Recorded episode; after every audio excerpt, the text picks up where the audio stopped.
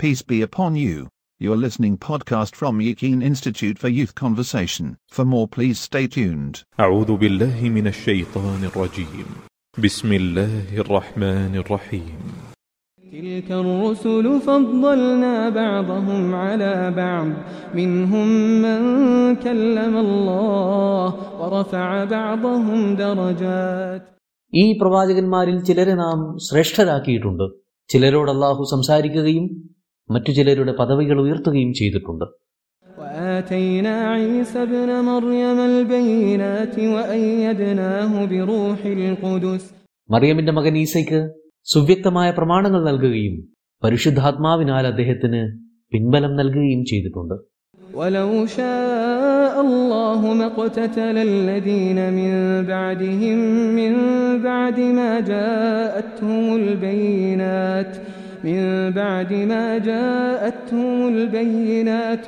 ولكن اختلفوا فمنهم من آمن ومنهم من كفر അള്ളാഹു ഉദ്ദേശിച്ചിരുന്നുവെങ്കിൽ ഈ പ്രവാചകന്മാരുടെ പിൻഗാമികൾ ഇക്കണ്ട തെളിവുകൾക്കെല്ലാം ശേഷവും ഷണ്ഠ കൂടുന്ന അവസ്ഥ ഉണ്ടാകുമായിരുന്നില്ല എന്നാൽ അവർ ഭിന്നിക്കുകയും അവരിൽ വിശ്വാസികളും നിഷേധികളും ഉണ്ടാവുകയും ചെയ്തു ولو شاء الله ما اقتتلوا ولكن الله يفعل ما يريد അള്ളാഹു ഉദ്ദേശിച്ചിരുന്നുവെങ്കിൽ അവർ പരസ്പരം കലഹിക്കുമായിരുന്നില്ല എന്നാൽ അള്ളാഹു താൻ എന്തുദ്ദേശിക്കുന്നുവോ അത് ചെയ്യുന്നവനത്രേ ബിസ്മില്ല വൽഹംദുലില്ല വലാഹിലാഹില്ലാഹു അല്ലാഹു അക്ബർ ഉസ്താഫറുള്ള പ്രിയ സഹോദരങ്ങളെ അസ്സലാമു അലൈക്കും വറഹമത്തുല്ലാഹി വബർക്കാത്തു സൂറ ബക്രയുടെ നൂറ്റി ഇരുപത്തി ഒന്നാമത്തെ പാർട്ടിലാണ് നമ്മൾ എത്തി നിൽക്കുന്നത്. ഇന്ന് ഇരുന്നൂറ്റി അമ്പത്തി മൂന്നാമത്തെ ആയത്ത് നമുക്ക് പരിശോധിക്കാം.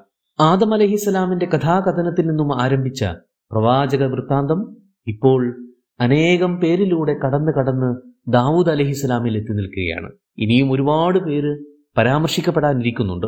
ഇവരെല്ലാം ദൈവത്താൽ തിരഞ്ഞെടുക്കപ്പെട്ട സവിശേഷ വ്യക്തിത്വങ്ങളാണ്. അവർക്ക് മനുഷ്യകുലത്തിലെ മറ്റേതൊരു വ്യക്തിയേക്കാളും സ്ഥാനവും പദവിയും മഹത്വവുമുണ്ട്. അവർ അള്ളാഹുവിന്റെ സമീപസ്ഥരാണ്. അവർ ഇരുലോകത്തും രക്ഷയും മുക്തിയും സിദ്ധിച്ചവരാണ്. ഈ ഭൂലോകത്ത് ധാർമ്മിക ബോധത്തിന്റെ പ്രസരണം നിലനിൽക്കാൻ വേണ്ടിയായി അള്ളാഹുവിന്റെ വലിയൊരു സുന്നത്താണ് റിസാലത്ത് എന്നത്. അഥവാ ഇടമുറിയാതെ ദിവ്യ സന്ദേശത്തിന്റെ സാന്നിധ്യം ഉറപ്പുവരുത്തുക എന്നതാണത്. സ്വാഭാവികമായും ഈ സിസ്റ്റത്തിനും അതിന്റെ കണ്ണികളാകുന്ന ദൂതന്മാർക്കും അനിതര സാധാരണമായ വ്യക്തിപ്രഭാവവും ഉന്നതമായ സ്വഭാവ വൈശിഷ്ടവുമൊക്കെ ഉണ്ടായിരിക്കണമല്ലോ. അതോടൊപ്പം തന്നെ അള്ളാഹുവിന്റെ അടുക്കൽ അവരുടെ സ്വീകാര്യതയും സീമകൾ ഏതുമില്ലാത്തതായിരിക്കും ഒന്നാമതായി നുപൂവത്തിന് അല്ലെങ്കിൽ റിസാലത്തിന് ആരെ തെരഞ്ഞെടുക്കണം എന്നുള്ളത് അള്ളാഹുവിന്റെ മാത്രം വിവേചനാധികാരത്തിൽപ്പെട്ട കാര്യമാണ്.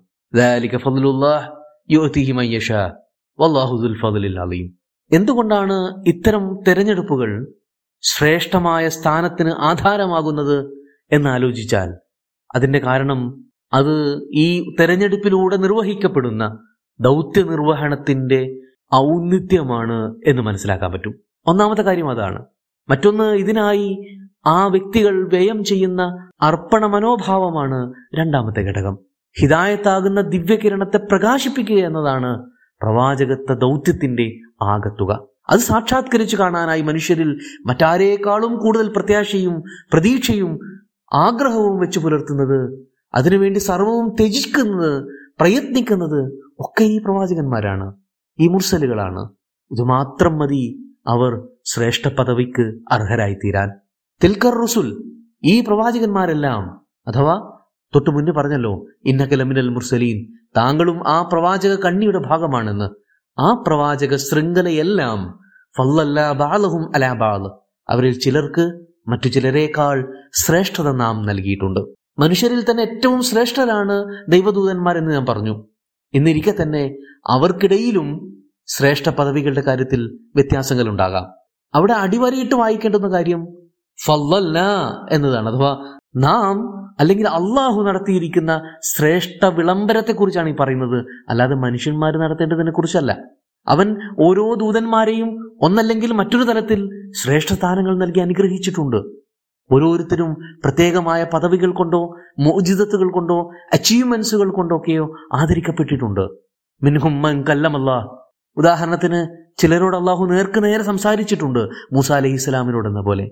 എല്ലാ ദൂതന്മാർക്കും അള്ളാഹുവിന്റെ സന്ദേശങ്ങൾ തന്നെയാണ് ലഭിച്ചുകൊണ്ടിരിക്കുന്നത്. എന്നിരിക്കലും മൂസാ നബിക്ക് അള്ളാഹുവിന്റെ സംസാരം നേർക്ക് നേരെ കേൾക്കാൻ കഴിഞ്ഞുവെന്നത് സമാനതകൾ ഏതുമില്ലാത്തൊരു അനുഗ്രഹമാണ് എന്ന് നമുക്ക് മനസ്സിലാക്കാം. വറഫ ബാലഹും ദറജാത്ത് വേറെ ചിലരുടെ ദറജകൾ അഥവാ ഗ്രേഡുകൾ അള്ളാഹു ഉയർത്തിയിട്ടുണ്ട്. ഇബ്രാഹിം അലൈഹി ഇസ്ലാമിനെ കുറിച്ച് അള്ളാഹു തന്റെ ഖലീൽ എന്നാണ് അഥവാ ആത്മമിത്രം എന്നാണ് പരിചയപ്പെടുത്തിയത്. അദ്ദേഹത്തിന്റെ മില്ലത്തിനെ അനുധാവനം ചെയ്യാനാണ് ശേഷമുള്ള മുഴുവൻ ജനസഞ്ചയത്തോടും അള്ളാഹു ആവശ്യപ്പെട്ടിരിക്കുന്നത്. അത് ഈവൻ മുഹമ്മദ് നബിയോട് പോലും. അബുൽ അംബിയായും അദ്ദേഹത്തെ അവരോധിക്കപ്പെട്ടത് നമുക്കറിയാം. മുഹമ്മദ് നബിയെ കുറിച്ച് പറയുന്നതാവട്ടെ റഹ്മത്തുല്ലിൽ ആലമീൻ കാഫത്തല്ലിനാസ് ബഷീറം വനദീറ ഹാത്തമുൻ നബീൻ ഇങ്ങനെ തുടങ്ങിയ പല വിശേഷണങ്ങളിലൂടെയാണ് അദ്ദേഹത്തിന് വസീലത്തും ഫലീലത്തും അള്ളാഹു നൽകിയിരിക്കുന്നു. മഹഷറയിൽ ഷഫാത്തിനുള്ള ഔദാര്യവും അദ്ദേഹത്തിന് പ്രത്യേകമായി കനിഞ്ഞിട്ടുണ്ട്. ഇങ്ങനെ ഓരോരോ പ്രവാചകന്മാരിലും സവിശേഷമായ പല പ്രത്യേകതകളും നമുക്ക് കാണാൻ കഴിയും.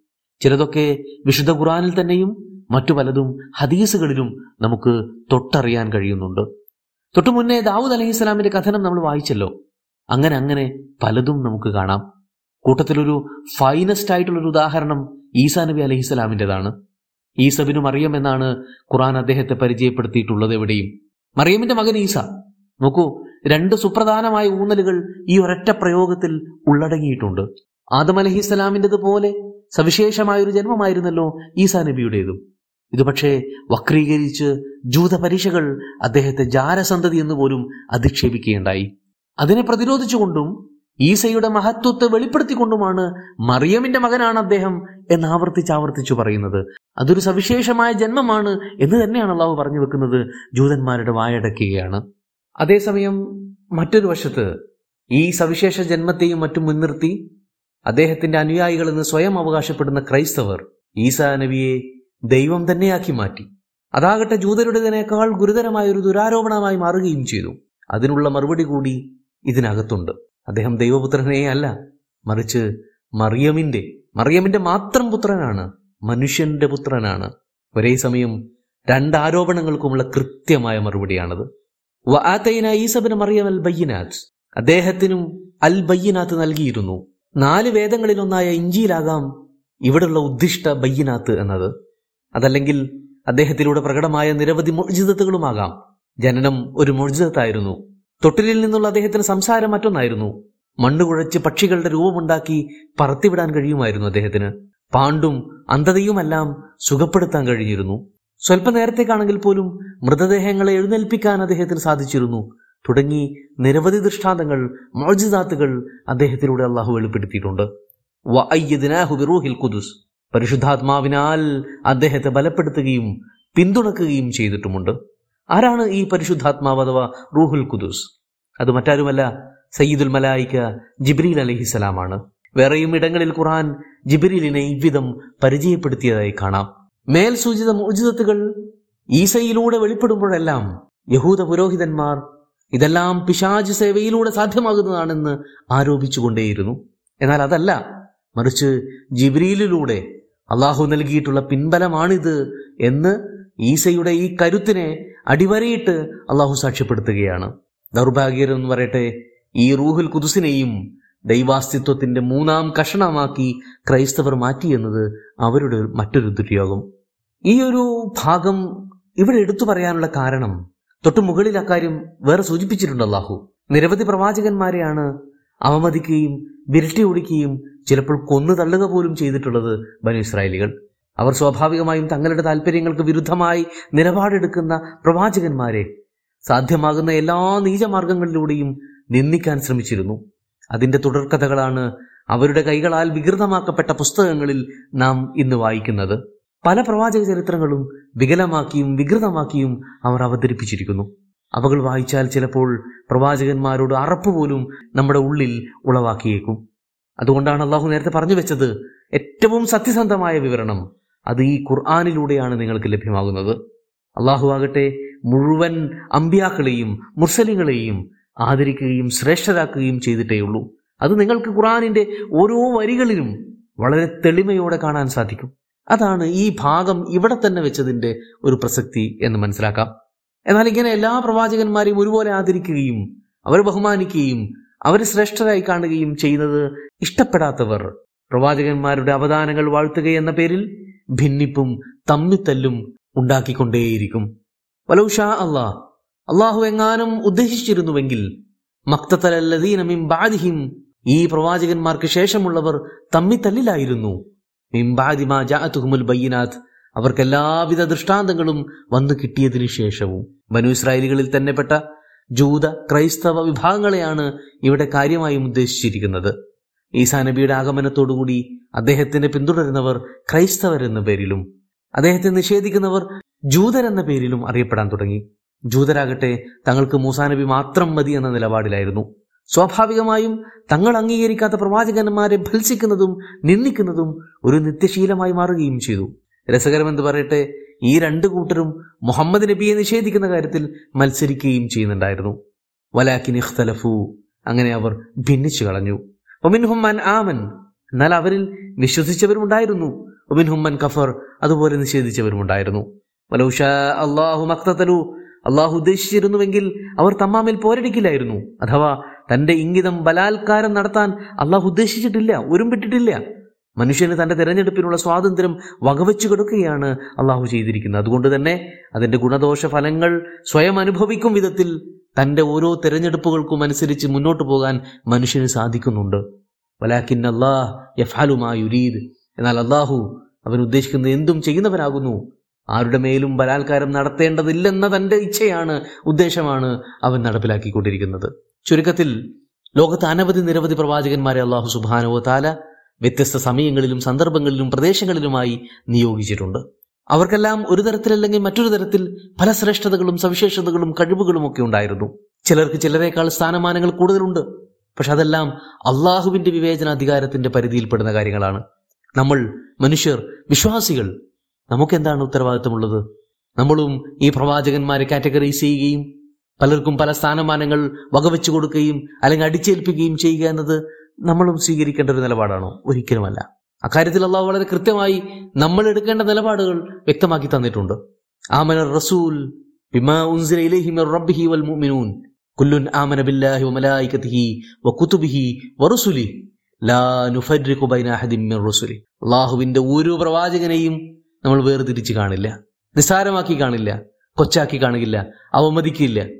തങ്ങളുടെ സ്വന്തം പ്രവാചകനായ മുഹമ്മദ് മുസ്തഫ സല്ലാഹു അലൈഹി വസ്ലമയെ കുറിച്ച് എത്രമാത്രം നിന്ദ്യകരമായ അപഹാസ്യമായ ദുരാരോപണങ്ങളും ഭത്സനങ്ങളും നടത്തിയാലും നമ്മൾ ഒരിക്കലും മൂസാ നബിയെയോ ഈസാ നബിയെയോ മറ്റേതെങ്കിലും പ്രവാചകനെയോ ഒരു വാക്കുകൊണ്ട് പോലും മോശമായി കാണില്ല.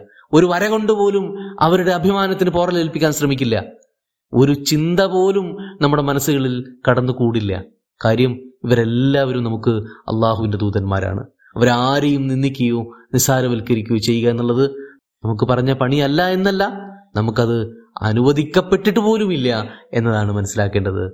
അതുപ്രകാരം തന്നെ എല്ലാ പ്രവാചകന്മാരെയും നന്നായി അംഗീകരിക്കാനും ആദരിക്കാനും അവരെല്ലാം അള്ളാഹുവിന്റെ ദിവ്യ സന്ദേശത്തിന്റെ പ്രചാരകരായിരുന്നു എന്ന കാര്യം ഉൾക്കൊള്ളാനും നമുക്ക് സാധിക്കേണ്ടതുണ്ട് അത് പ്രചരിപ്പിക്കേണ്ടതുണ്ട് പ്രസരിപ്പിക്കേണ്ടതുണ്ട്.